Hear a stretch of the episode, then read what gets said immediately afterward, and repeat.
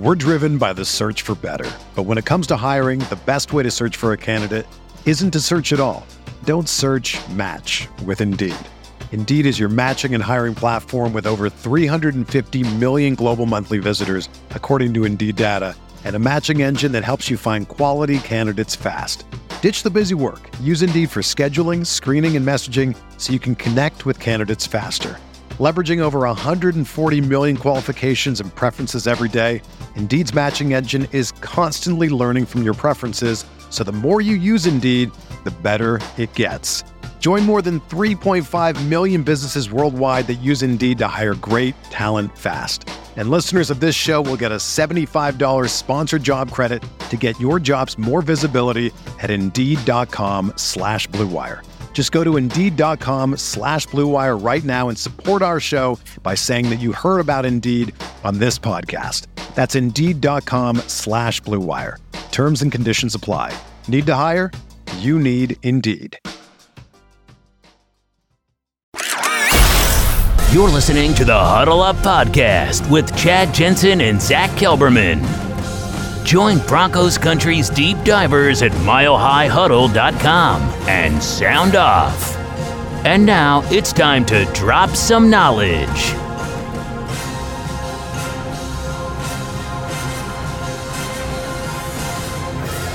Regardless, welcome in, everybody. It is the Holy Smokes freaking Mile High Huddle podcast, because Michaela, literally as we're going live, just like decimated the chat with a thermonuclear super chat.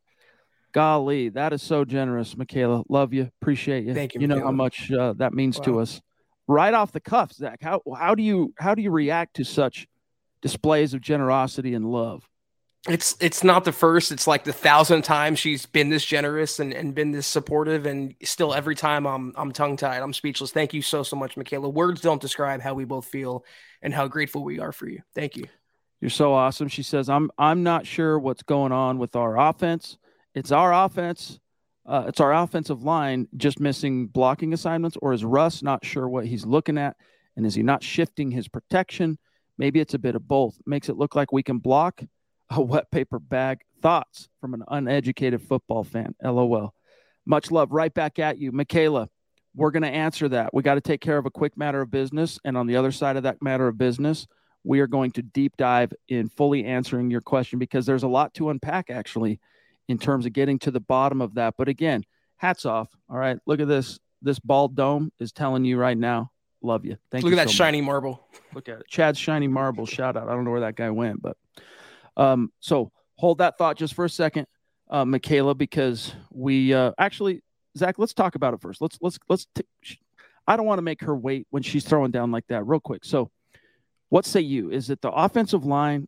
Is it Russ? What's causing this? It's everything. It's the head coach not calling plays that are conducive to Russell Wilson's success. It's like he's trying to copy and paste the Green Bay offense into the Broncos scheme, and he's expecting Russ to perform like A-Rod when there are two different quarterbacks entirely. It's also the offensive line. They're a swinging gate out there. They've been terrible all year, and they lost the one guy that was actually performing at a decent level in Garrett Bowles. And it's also, admittedly on Russell Wilson for being blind and missing Greg Dulcich on a button hook, or missing KJ Hamler wide open in the end zone. I mean, everyone is responsible for the downfall of the Denver offense. Much like last year, Michaela, you were around, obviously, with Pat Shurmur and whatever quarterback was under center. It was a bunch of different things adding up to one big issue. I think it is a chicken or the egg kind of proposition here, but you guys have heard me talk about this quite a few times over the last couple of weeks, but I've spent more time this season, Zach, going through some of the top film guys on YouTube. Not because I don't enjoy that content. I do. It's just that I don't always have time to sit down and watch that stuff because we are so busy. But with what's going on with Russ, I'm like, I got to figure out what a Hall of Famer, for example, like Kurt Warner, has to say about the issue at hand here. And everyone, including Troy Aikman, who called the game the other night, is going to point to the deficiencies, Zach, on the O-line and the inability to consistently keep a pocket. But at the end of the day, I think you go chicken, is it egg? I think it is chicken, and the chicken, Zach, is Russell Wilson. Something about his vision, something about whatever he's going through, it's almost like something off the field, Zach, is distracting him. I don't know. Who knows what that could be? I don't even want to speculate, but it's almost like, you know, some people, he talks about the neutral mindset and all that. I don't mean to stammer here, but some people, in fact, most people, when it comes to work, if they have things going on at home, if their personal lives are not in order, the person who can still execute their job perfectly is the exception to the rule. As someone who's hired and managed grown men and women for the majority of my adult life, I can tell you most people, they can't. If there's something going on in their personal life, it affects their day job. It affects what they're doing for a career. It affects their day-to-day grind, Zach, as professionals. And there's something about his blindness here. I mean, how do you miss? I mean, it looks like he's actually staring at Dulcich for that 3rd and 1 on Monday night. And you don't even like throw it anywhere near him. You just, how do you miss that? It's because he's not himself. And I think personally, there's something off the field that is attributed to that. Yeah, I mean, you're absolutely correct when it seems like something off the field, mentally, psychologically is off with Russ, but you and I have both gone through things in our private lives and we still got on the podcast or wrote articles, Chad, and we're not getting paid $250 million to do that job. So Russell Wilson, there's a fine line between feeling bad for him and still expecting more and criticizing him for not delivering on more. I don't know what it is. I think at first he was overthinking because Hackett was overcompensating and trying to justify the massive contract, justify the massive trade, but he's not performing like a quarterback that has any sort of fire left in his bones. If that's even an expression, he's acting like a quarterback that's at the end of the line. He's on the 18th hole right now and is more concerned with filming Subway ads, Chad, and his Danger Rust sandwiches than winning football games. I don't know what happened, but something's definitely off. Lots more to discuss on this, but first, guys, listen, this is true. Just the other day, I get a phone call from my bank. They're saying, hey, did you use your credit card at this store for X amount? And I said, no, that wasn't me.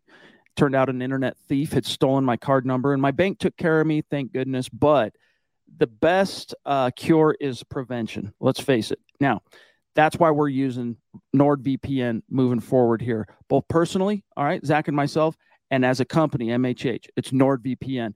Desktop, tablet, laptop, phone.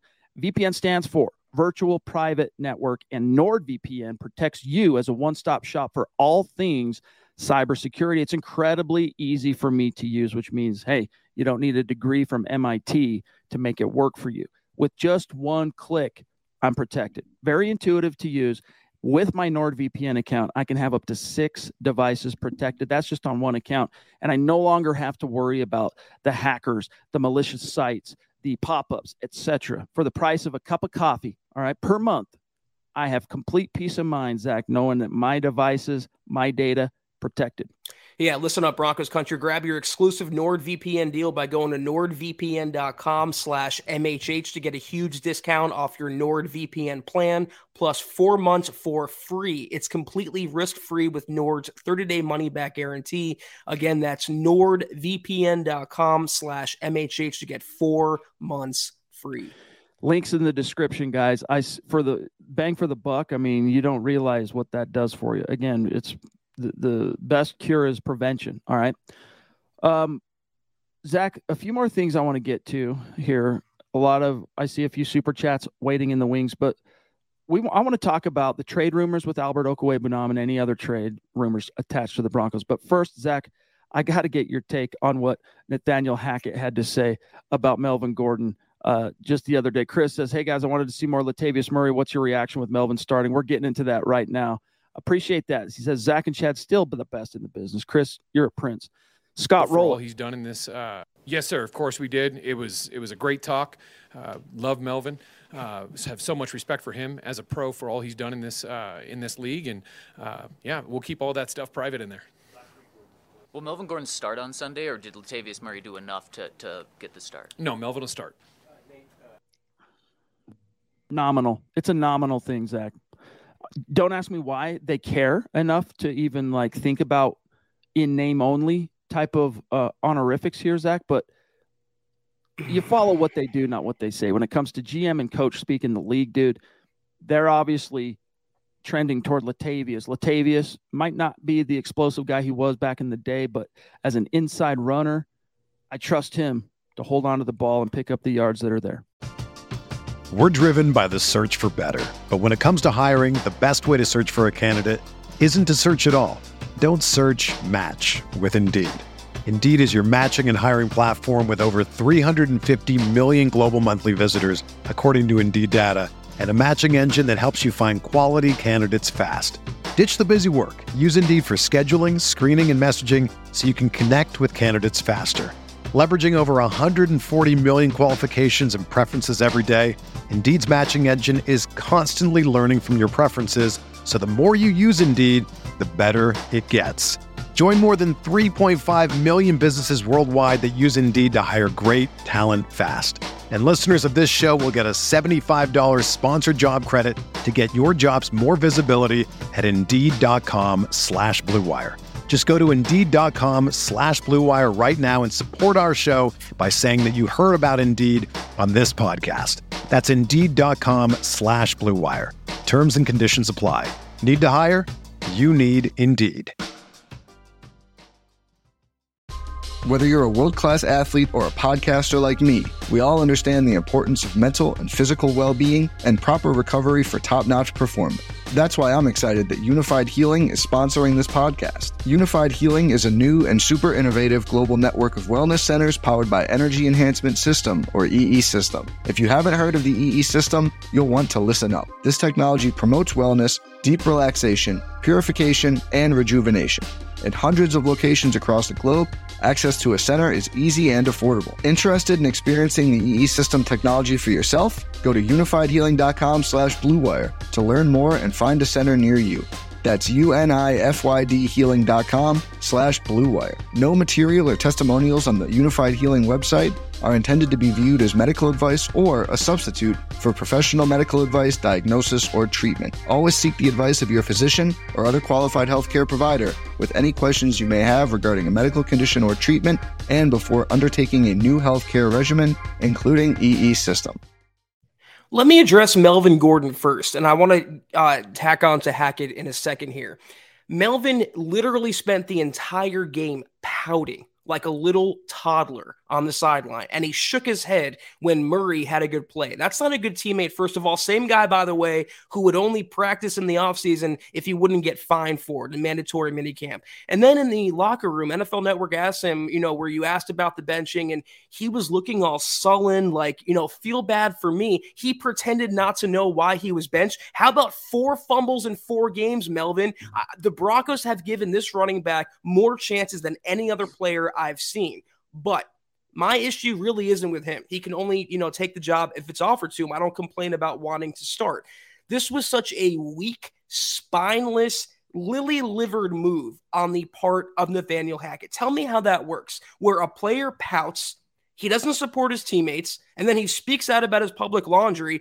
Hackett vows to have a talk with Melvin Gordon, and then he announces he's the Week 7 starter. It's the same thing as a little child throwing a tantrum and then immediately giving into that child instead of holding your ground, Chad. This is why Hackett, I think, has lost the locker room, because people like that who are so indecisive, they cow too often. They get walked on in reality. It's way too beta, and I want some alpha from my head coach. What does this say to the rest of the locker room? You want to get what you want from Hackett? Well, just look miserable for 60 minutes on the sideline, then you'll get what you want.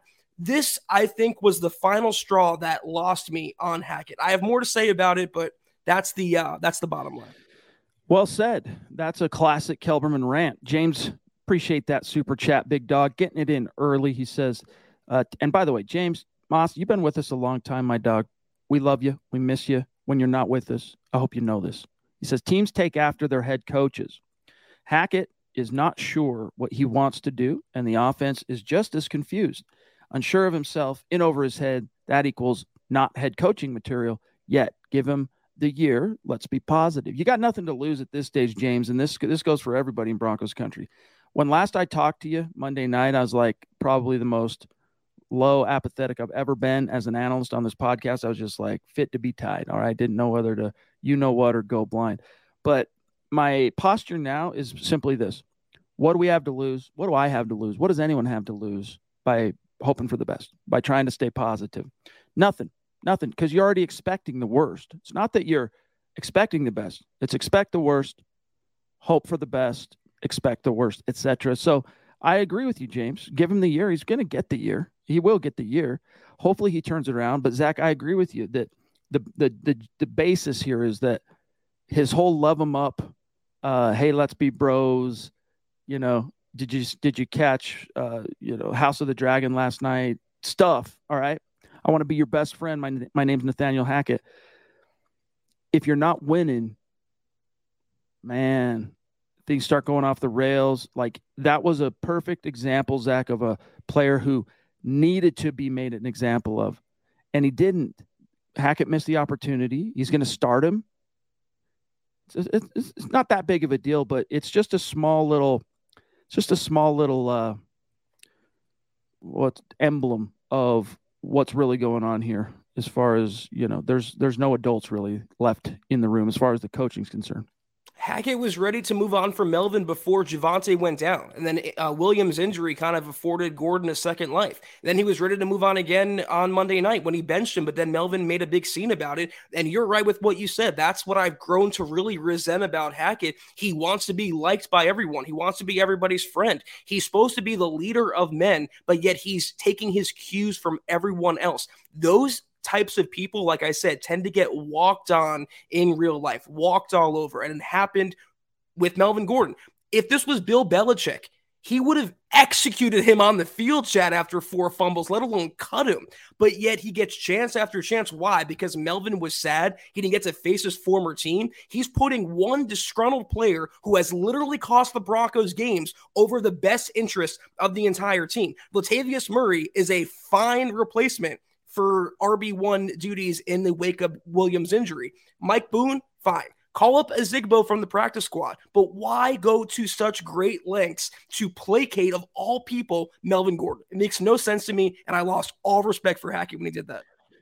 Quick segue, and by the way, Dave, love you, big dog. Appreciate you. You the man. It's great to see you in the chat. Want to bring everyone's attention to this lovely new MHH trucker hat. All right, it's up at the merch store right now, huddleuppod.com. Go get yours. Look at that price for a hat. I mean, I told you we fixed our pricing matrix, and it's coming out in the wash. You're not going to find a quality hat anywhere for under $25. But look, $15 right now on the MHH store. So just drawing your attention to that. I want to also, Zach, do an update. Let everyone know who the winner of the September Super Chat Superstar and Star drawings were. Plus update October. But first, let's grab Andrew Lampy. He says, I'm done piling on Russ. He is the QB of the team that I support, and right or wrong, he is the guy. I still feel the best days are ahead. Hey, I love a little shine, a little ray of sunshine. It reminds me of that Bart Starr. Who knows if it's really Bart Starr, Zach, but it's on memes all over the place, and I'll paraphrase it. It's something to the effect of, it's easy to be a fan of a team when everything's going good and you're winning. But the true test is, do you still support your team through the hard times, et cetera, et cetera?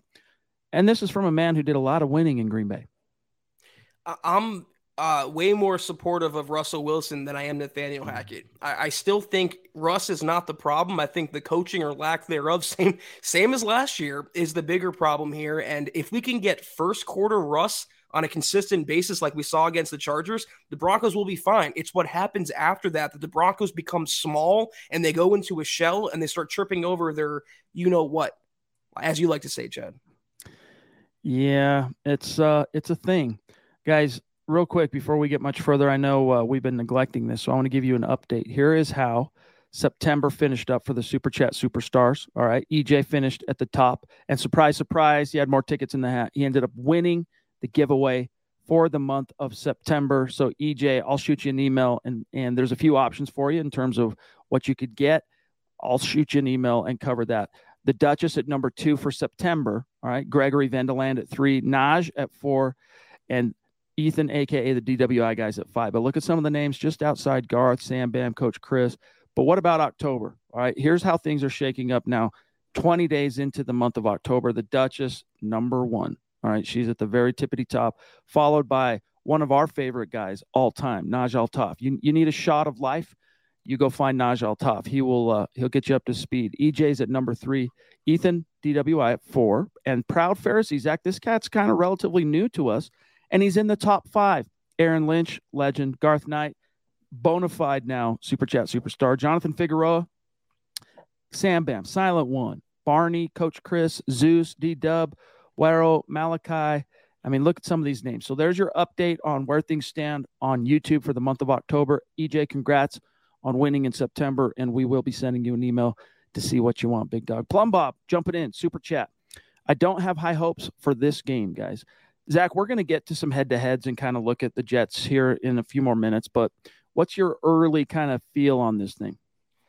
I mean, I don't have much confidence in the Broncos right now, and quite frankly, they don't give us a reason to believe in them. 3 straight losses, and it seems like they're regressing in certain areas, and the injuries are becoming too much to overcome, I think. The Jets are surprising. They're really hot right now, so the Broncos are catching them at a bad time. Their defensive front, I'm terrified of. Quinnen Williams, for example, could be a wrecking ball against this Broncos O-line. You put them over Lloyd Cushenberry, I can just shudder to imagine how fast Cushenberry will get knocked to the turf by the pure strength of Quinnen Williams. Robert Salah does a great job with that defense. I'm not too scared of their offense over there in New York, but that defense against the Broncos O-line and a struggling offense with Russell Wilson, that gives me definite pause. Yeah. I'll give you some more of my thoughts when we get to the head-to-heads, and we'll talk about some keys to victory as well. But I don't disagree with anything Zach just said. But Ben says, sign a tackle on Facebook, by the way. Thank you, Ben. Sign a tackle, put Graham Glasgow at center, put Natani Muti at left guard, Billy Turner at right tackle, overhaul the line setup. New strength and conditioning coaches, he also says. We lead the league in IR salary. Yeah, it's brutal, dude. It's brutal. Every single game. And I get it, Zach. Football is a violent game. It comes at a cost. The attrition of the season, every team has to face it on some level or another, but you're losing like a best player every week.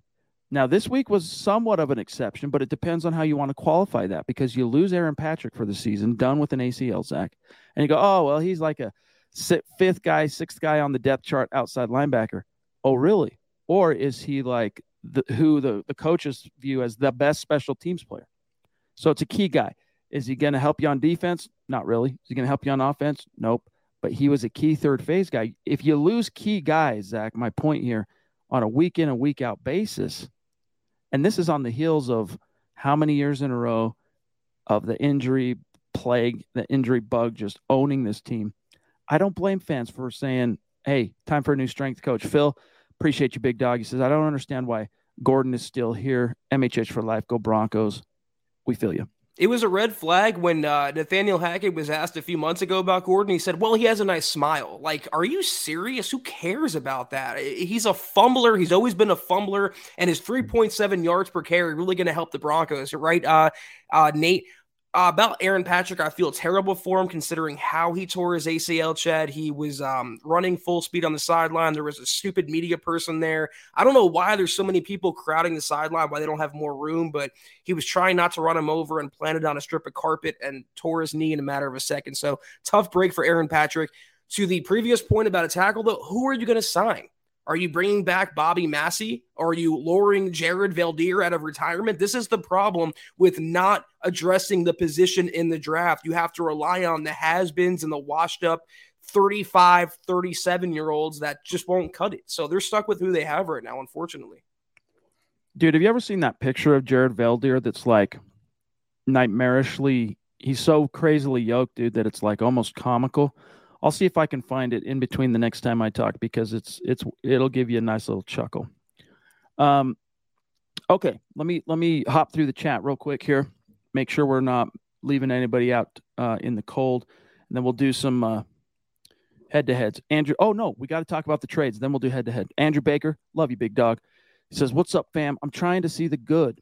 If the ball bounces our way, we'd be at least 4-2. But hey, MHH for life. That's right." At least we're all here together going through it as one. All right. We have a community, Zach, with whom to commiserate. Adon says, hey, Broncos country, honestly, as much as this season has gone backwards, I'm just hoping everyone keeps their head up and supports our Broncos. That's a good message too. And thank you, Adam, for that super chat. I mean, I feel like if we got through the Paxton Lynch years, the Brock Osweiler years, Case Keenum, Joe Flacco, we can get through the Russell Wilson year and potential years ahead. When you need mealtime inspiration, it's worth shopping Kroger, where you'll find over 30,000 mouthwatering choices that excite your inner foodie. And no matter what tasty choice you make, you'll enjoy our everyday low prices, plus extra ways to save, like digital coupons worth over $600 each week. You can also save up to $1 off per gallon at the pump with fuel points. More savings and more inspiring flavors make shopping Kroger worth it every time. Kroger, fresh for everyone. Fuel restrictions apply. Hopefully the coaching will pick up, and if not, they'll find a coach that better suits Russell Wilson's needs. Sean Payton. It is not – yeah, it's years ahead. I mean, the Broncos are stuck with this dude for a few years, guys. So, yeah. Big Earn, great to see you, my friend. Always in the chat, and we appreciate you being with us and adding what you do to the conversation every single night. Okay, Zach, what's the rumor about Albert Okwuegbunam? You had an article up. I'll pull it up while you're breaking things down, but clue everybody in here. Basically, ESPN's Jeremy Fowler reported a couple days ago that the Broncos are getting calls about their tight end depth, their entire room, with Albert O drawing obviously the most interest because he's a 6'5", 4'5" guy who can catch the ball sometimes. So not surprising that they're putting him on the block. He was a healthy scratch on Monday night, by the way, and some of us thought that was a little ominous. But, yeah, they're getting calls on him, and it was echoed by Aaron Wilson, formerly of Pro Football Network, that there's a trade scenarios, plural, for Broncos tight end Albert Okwuegbunam. Wilson said the situation is fluid. The NFL trade deadline is November 1st. I think the Broncos could flip him, even for a conditional 6th or 7th round pick. I would take it at this point. Yeah, If the coaching staff look at it like this, everyone had high hopes, Zach, for Albert O, including yours truly. I distinctly recall myself writing an article saying, here's why Albert O is a breakout candidate 2022, publish. But if he's so important, why is he a healthy scratch? And if you listen to what was said by Nathaniel Hackett of that decision, it was all about, hey, we finally got Greg Dulcich back, and he meant more to us than Albert O. So they're erring on the side of the guy who the coaches drafted for the scheme. Albert O just hasn't showed the development and the steps forward in a lot of ways, but mainly in blocking. And they've got two guys who can block behind Greg Dulcich. So Dulcich is going to be their pass-catching kind of playmaker guy. You got the Erics, Saubert and Tomlinson. You don't need Albert Okwuegbunam. So if you can get a 7th round pick for him, you take it. You might be able to get something a little sweeter than a 7th, but you take it. Big T, great to see you, bro. I wouldn't be surprised if a team from the NFC North comes calling, maybe the Packers to pair him with Robert Tonyan, or the Vikings, George Payton's old team. They have Irv Smith, I think, as their starter, but Albert O, in the right system with the right quarterback, given the right opportunity, I still think he can make something of himself. But yeah, basically Hackett said that we like Dulcich more. And you know what? To Dulcich's credit, in his NFL debut, his Broncos debut, 2 catches, he made them both, by the way, one of which was contested, and he scored a touchdown. So I'd rather the Broncos get their 3rd round rookie tight end on the field. He's the future. Albert O isn't. If you can flip him for anything, I would do it.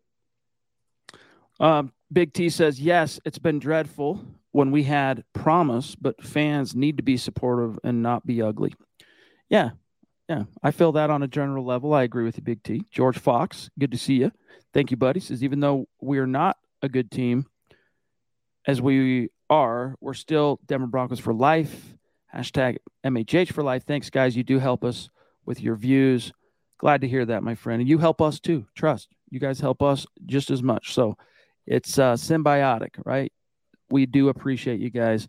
It's probably old news, but I'm just scrolling through here, Scott, seeing the spammer there, that dirty, rotten scoundrel.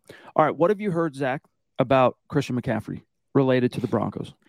I mean, it's been a few weeks. The Broncos were tentatively, according to reports, I don't know how much credence there is to be put in that, but they were sniffing around McCaffrey apparently. But I'd rather the Broncos sniff around a left tackle or a center or a left guard before I would go for a running back. Obviously, if they're keeping Melvin Gordon around as a starter. They have Murray, who looked pretty admirable in his first start after 2 weeks with the team. You have Mike Boone, you have Ozigbo. I would be shocked, literally shocked, if C-Mac came to Denver. I'm hearing the Niners right now are in the lead for his services, which would be a great fit in that Shanahan system. By the way, I can't find that Veldheer picture that I was teasing earlier. I don't know where it went, what happened to it, but it used to be a meme, and because it's so ridiculous how yoked this dude was. 6'8", 300-something-odd pounds, but it was like all muscle. He was a freak of nature. Is out of the league now, but and like most of his O-line brethren, slimmed down since he left the league. But, Zach, are you really all that into the idea? Like, what if the Broncos could put a deal together to get Christian McCaffrey here? How in on that would you be? I would hate that. With what capital are you using to acquire him? You're taking on a big contract for an injury-prone player. I know the Broncos love their damaged goods, but why a running back, Chad? You don't need one. You have Javonte coming back next year. You have three guys right now who can fill the void in the meantime. And I'm going to tell you something. If this coaching staff can ruin Russell Wilson, what are they going to do with Christian McCaffrey? Is it going to matter if he has no running room? If the offensive line can't block, doesn't matter if you have Walter Payton in his prime back there. So I would hate that deal if it was made. And then he would probably show up and just get hurt the first game as a Bronco, and then you're really – I mean, that's just – you can't pin your hopes of a season on a running back who himself, Zach, if you're a snake-bitten team when it comes to the injury bug, don't go moving mountains to acquire a running back that has a great story and is tied to your city, grew up in, to a running back, Zach, who has really bad recent track history of staying on the field. Like, you are really tempting fate. It just makes zero sense to me. Even if the Broncos were contenders right now with a winning record, I wouldn't say go for it because you don't need a running back. You need a line. That would be nice. Or how about an inside linebacker? How about another cornerback so you don't watch Damari Mathis pick up four defensive pass interference fouls per game? So, no, I would love for McCaffrey to go to the Niners, but I've also heard the Bills, and no one wants to hear it, the Chiefs in the mix for his services. That would be pretty deadly. I'm trying to see how this bottom thing goes away. You know, that's kind of shading on the bottom of the head-to-head. Let me try something real quick. Let me see if this makes a difference. 15.2 points per game. How sad is that? All right, guys, you're just going to have to bear with us on this. Well, actually, yeah, just bear with us on this. Okay, let's go through our head-to-heads. As you probably know by now, green signifies a top 10 statistical ranking as a team. Red equals bottom 10, and if it's black, it's right in between. So your Denver Broncos sit at 2-4. The Jets, inexplicably, Zach, are at 4-2. Let's see if we can divine why that is. All right, they're +1 in the turnover differential. They're middle of the pack in time of possession. And the Broncos, by the way, Zach, they plummeted from green in time of possession to middle of the pack by virtue of their Monday night letdown. But let's look at this. Offensively, I mean, really all the Jets have going for them in terms of statistical markers here is their scoring points. All right, they're a top 10 scoring offense because right here, guess what they're doing when they get inside the 20? They're punching it in 63.2% of the time, which ranks them 8th in the league. Zach, they are 17th in yards per game. They are 18th in rushing, 13th in passing. Been picked off 5 times. They've lost 4 fumbles, and yet they're +1. Okay, we'll get to why that is more here in a minute, what that defense is doing. But we'll talk about the Broncos here in a second, Zach. But what jumps out to you about these Jets? They're middle of the pack, but like you said, when they get into the red zone, they punch the ball in, and I wouldn't be surprised if that 18th ranking for rushing jumps to 10 or 9 soon. Breece Hall, the rookie running back, is on an absolute tear right now, and that offensive line, they're a bunch of maulers with Dwayne Brown, Vera Tucker. They move people off the ball, unlike the Broncos O-line. So say what you want about them. It helps to have a good running game and a good offensive line because even when you have Zach Wilson, it hides a lot of your flaws. I'm going to do it like this, and hopefully – here's what I'll do. This way, hopefully you guys can see it a little bit better just while we're breaking this down. All right.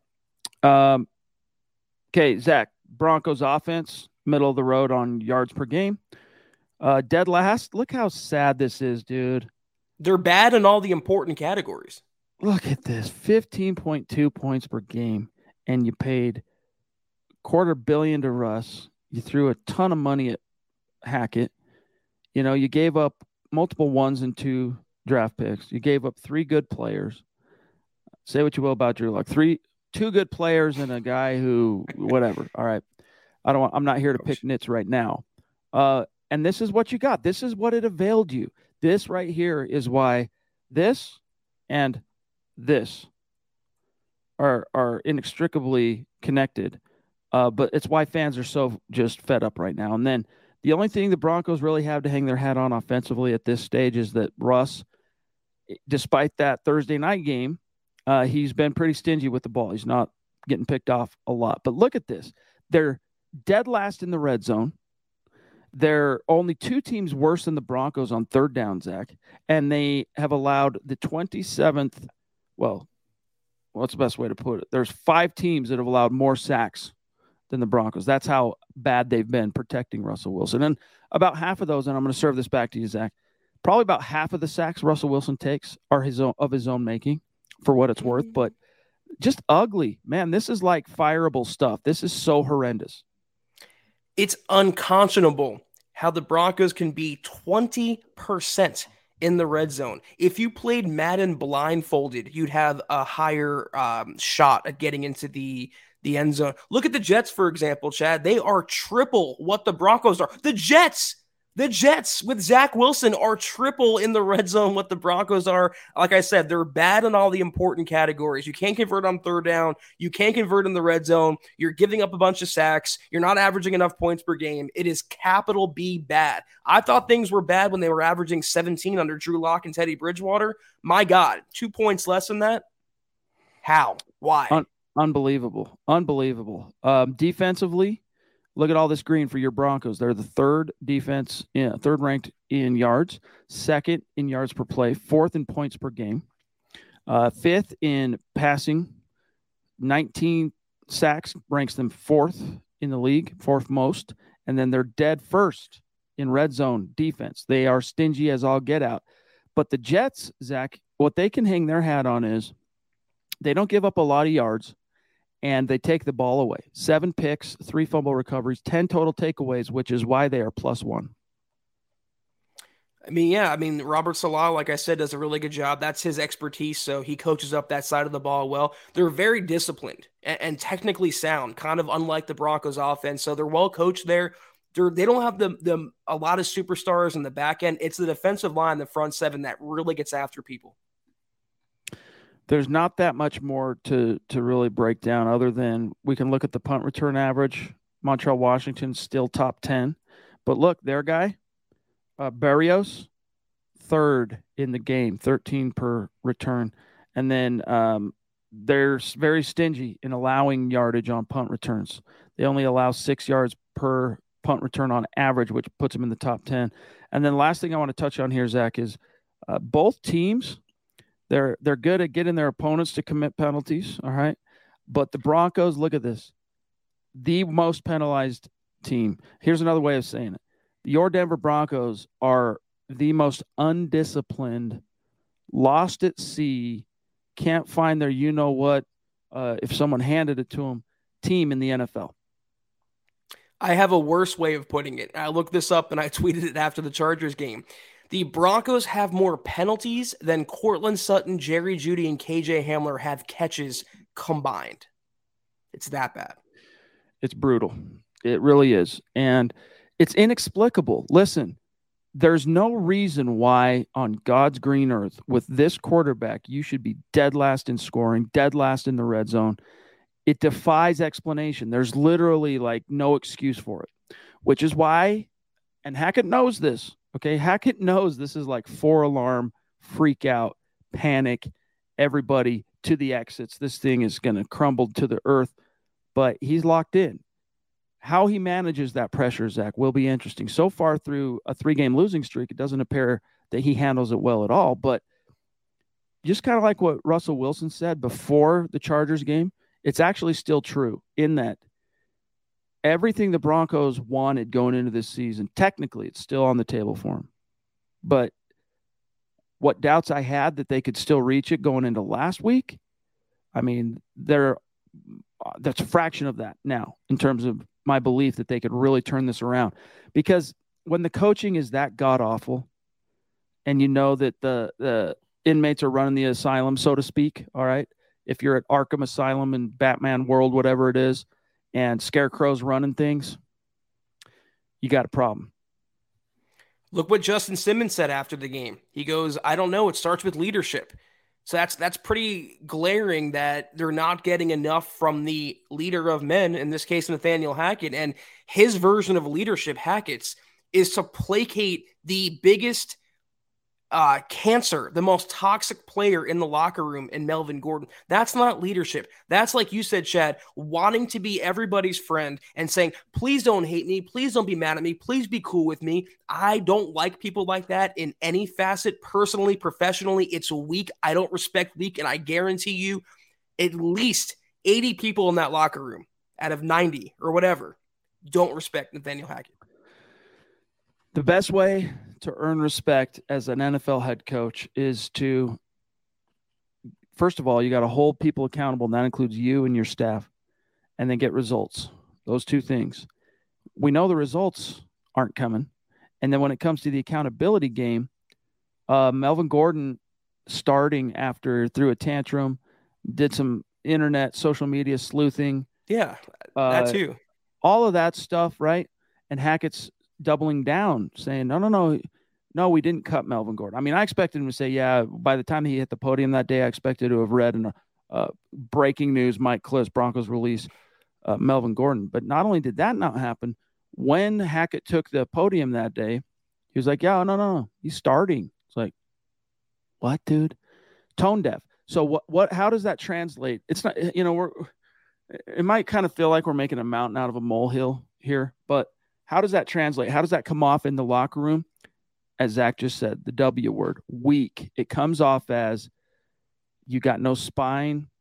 We can all completely be in dereliction of our duty. We can behave in ways detrimental to the team. And not only are we not going to get dealt with, but like we're going to keep our jobs. We're going to get praised and rewarded. You got a problem. George Payton, dude, why is George Payton not being more strong arm on some of this stuff, I wonder? I think he's letting Hackett kind of feel himself out and either sink or swim on his own volition. I'm not going to call for George Payton to intervene. It's on Nathaniel Hackett being the head coach of the entire team. But putting it another way, Melvin Gordon was out there liking tweets, one of which was mine, saying that he should be traded. And Hackett's response to that was to make him the starter for the next game. How does that make sense at all? It does not.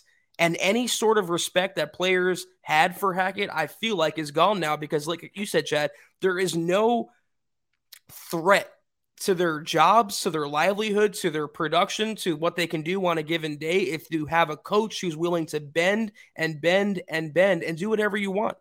It's weak. No other word for it.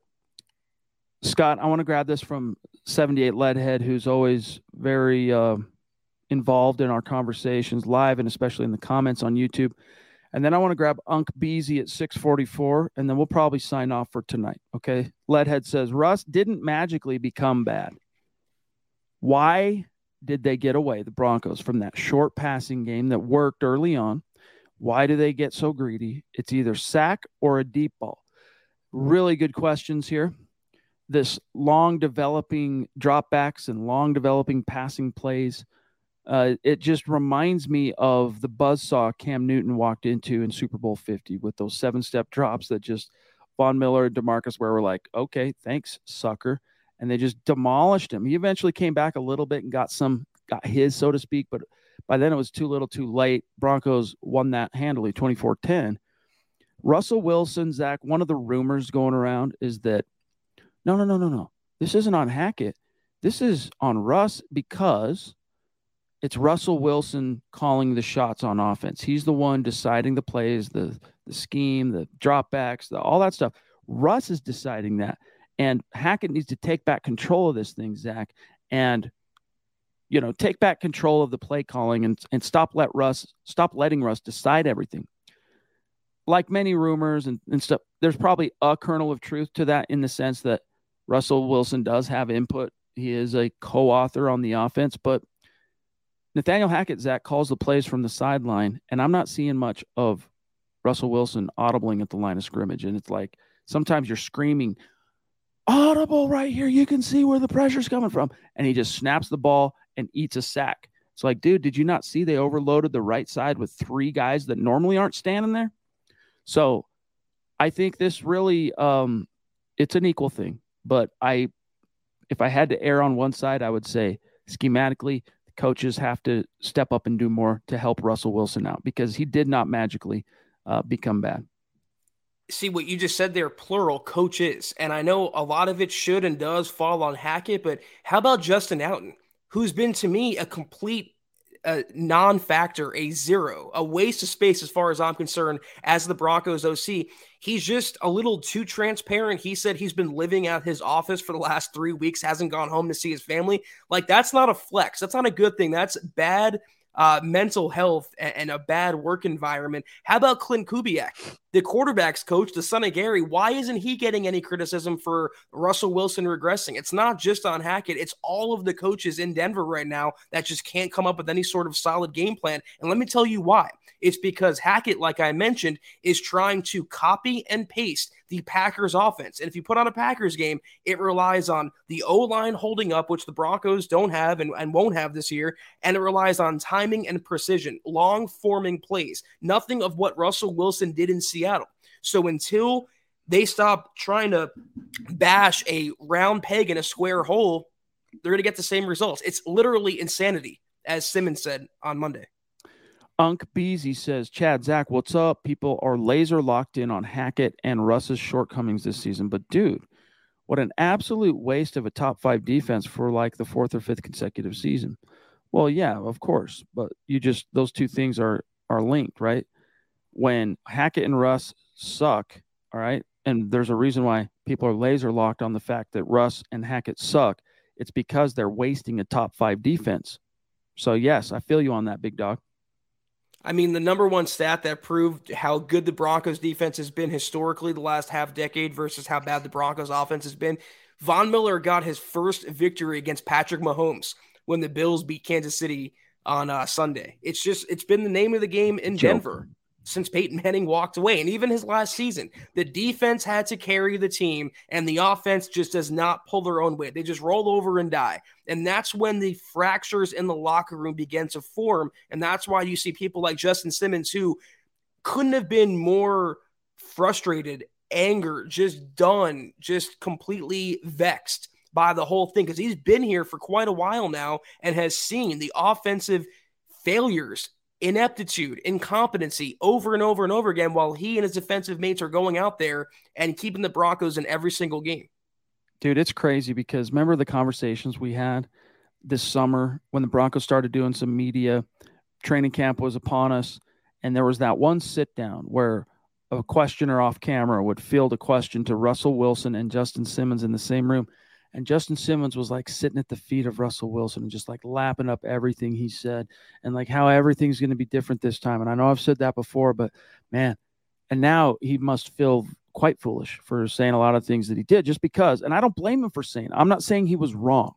Okay. I probably would have done the exact same thing, but it turns out, you know, Russell Wilson is human and he needs, I don't know. I think there is something to the notion here, Zach, that Russ needs to kind of be told what to do a little bit more here. Like, look, here's the things you like. Okay, cool. Well, we'll try to work that in where we can, but like, here's what we know works. Here's what we know is going to work for based on our personnel, the losses that we've sustained on the personnel side, our weaknesses on personnel. Russ, it's time for you to just like show up. Here's the play call, execute it. Like, maybe there is something to that. The problem is, though, Hackett is way too much of a player's coach and wanting to be everybody's friend instead of actually being the head coach who makes the decisions. He takes his cues from everybody else, Chad, everyone around him. It's the reason, I guess, he hired a coach for the coaches. He hired all these different positions and all these different things because he didn't want to do it. It's like a parent who'd rather be their child's friend than actually be their parent. You have to step in and put your foot down or else you get no respect. And look what's happening. Dude, imagine, Zach, when you interview for a job in your past, okay? You interview and you're like really wanting to get this job, all right? And when you're sitting down to interview and they're like, all right, pitch us on why we should pick you for this gig. And you're like, listen, I'm going to be so good at my job that I'm going to hire someone to teach me how to do my job on your dime. Sound good? And you're like, oh, okay. Yeah, I guess that makes sense. Hired, rubber stamp, boom, base case. What's up, dude? Great to see you. He says, losing Mike Munchak, that was the Broncos' former offensive line coach, hurt us big time. Butch Berry, the new O-line coach, got to go. Not one single lineman has improved under him. I would say one, I'm not trying to pick nits base case, but Quinn Miners looked damn good in that game in a losing effort. Quinn Miners looked good last week. Yeah, I don't think the transition from Munchak's scheme to the wide zone scheme under Berry has, proven much success tangibly, but I just don't think the players are good enough, quite frankly. Risner was getting pushed around last year. Cushenberry has been a bottom five center the last couple seasons, and I've tried to delude myself into thinking otherwise. The Broncos haven't had a right tackle for how long now? So it's been Garrett Bowles and a bunch of four mid-offensive linemen, so I don't really... If it's a Butch Berry or Howard Mudd coming in, it's really going to matter when the players aren't good enough. I don't think they are. Joe Mama, what's up, bro? Wouldn't be surprised if the offense is booed on the first drive. Well, I'll tell you what, if they go 3 and out or punt on that drive or fail to get a touchdown, I can guarantee you they will be booed. Broncos fans are at the end of their rope on this stuff, dude. I mean, the preceding 6 years were bad enough. The ignominy involved in being a Broncos fan the past 6 years, that was bad enough. But this is beyond the pale. You sold us a 9-time Pro Bowl quarterback. You sold us this brainchild of Aaron Rodgers and how it was going to be different. And it's actually worse. Where do you get off? Bronco Brain Trust. Where do you get off? Fans, look, all of the... what would you call it? The class, Broncos fans don't give a flying rip about that stuff anymore. Look, we're paying damn good money to come to these games. We're paying damn good money to park in the tailgate. We're paying damn good money to spend $15 on. How much was that, Scott? What we got the pretzels, like $15 a pretzel. And this is what we get. No more. If you punt on your first drive because you went 3 and out, you're getting booed. You don't like it? Execute, boys and girls. It's like a defense that complains about an offense. If you don't like it, stop them. That's basically the Broncos offense. If you don't want the fans to boo or count down the play clock, how sad is that? Then just be better on offense. It's really as simple as that, but they're just not. So I don't blame Broncos country for how, and that's why all of the positivity I'm seeing tonight, Chad, I don't blame anyone who feels the opposite. They're putting in their hard-earned time. They could be doing anything else on a Sunday afternoon. Their money, their energy, the season ticket holders. I mean, and it's not just this year. It's been the last 6 seasons over and over and over again. And just when you think it's different now, new head coach, new quarterback, the rug is yanked out once again under the fans' feet. So anyone in Broncos country who's down on the team right now, anyone who boos loudly on Sunday, I do not blame you. Not at all. Ben Wallman, trade Albert O, trade Gordon, trade Dalton Risner, and get us some picks for next year. Who wants any? Albert O's the only one that might still have like some legit trade value. Who wants Melvin Gordon? You can't even trust him, dude. As a runner, he's still got something there, but you can't trust him. And then he ends up being a problem off the field stuff, crying in the media, social media antics. And then Dalton Risner, I love the dude. All right, seriously, like as far as a dude goes, hey, not too many more stand-up type guys than Dalton Risner. I love how he speaks. I'll never forget, Zach, when we were at the Combine, and he comes walking in and you got a room full of 8 podiums that are up. And he comes up and he gets to the podium. He doesn't wait for me to start asking questions. He gets to that mic and he says, Dalton Risner, offensive tackle, Kansas State. And people are like, whoa, what? No one's used to someone just like taking charge. You want a guy that is a take the bull by the horns type? That's Dalton Risner. But guess what? He sucks at playing football, at least in the league. I like it. I like the spicy. That's pretty spicy take there. How about, Chad, I'll throw you one out, okay? Because I've seen this debate on Twitter. Do you trade Bradley Chubb?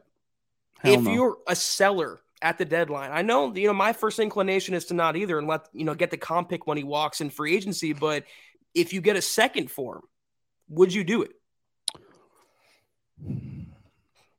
My thoughts exactly. I'm conflicted. Jerry Judy's another one, by the way, you can put on the trade block. We'd have to have one of those organizational where the bear poo-poos in the woods type of meetings and deciding what are we this year? Are we still keeping the flame alive that we can turn the ship around? Because if the answer to that is no, if we're facing facts that this is going to be ugly all year and we're just charging this season to Russ and Hackett getting on the same page, then yeah, trade him.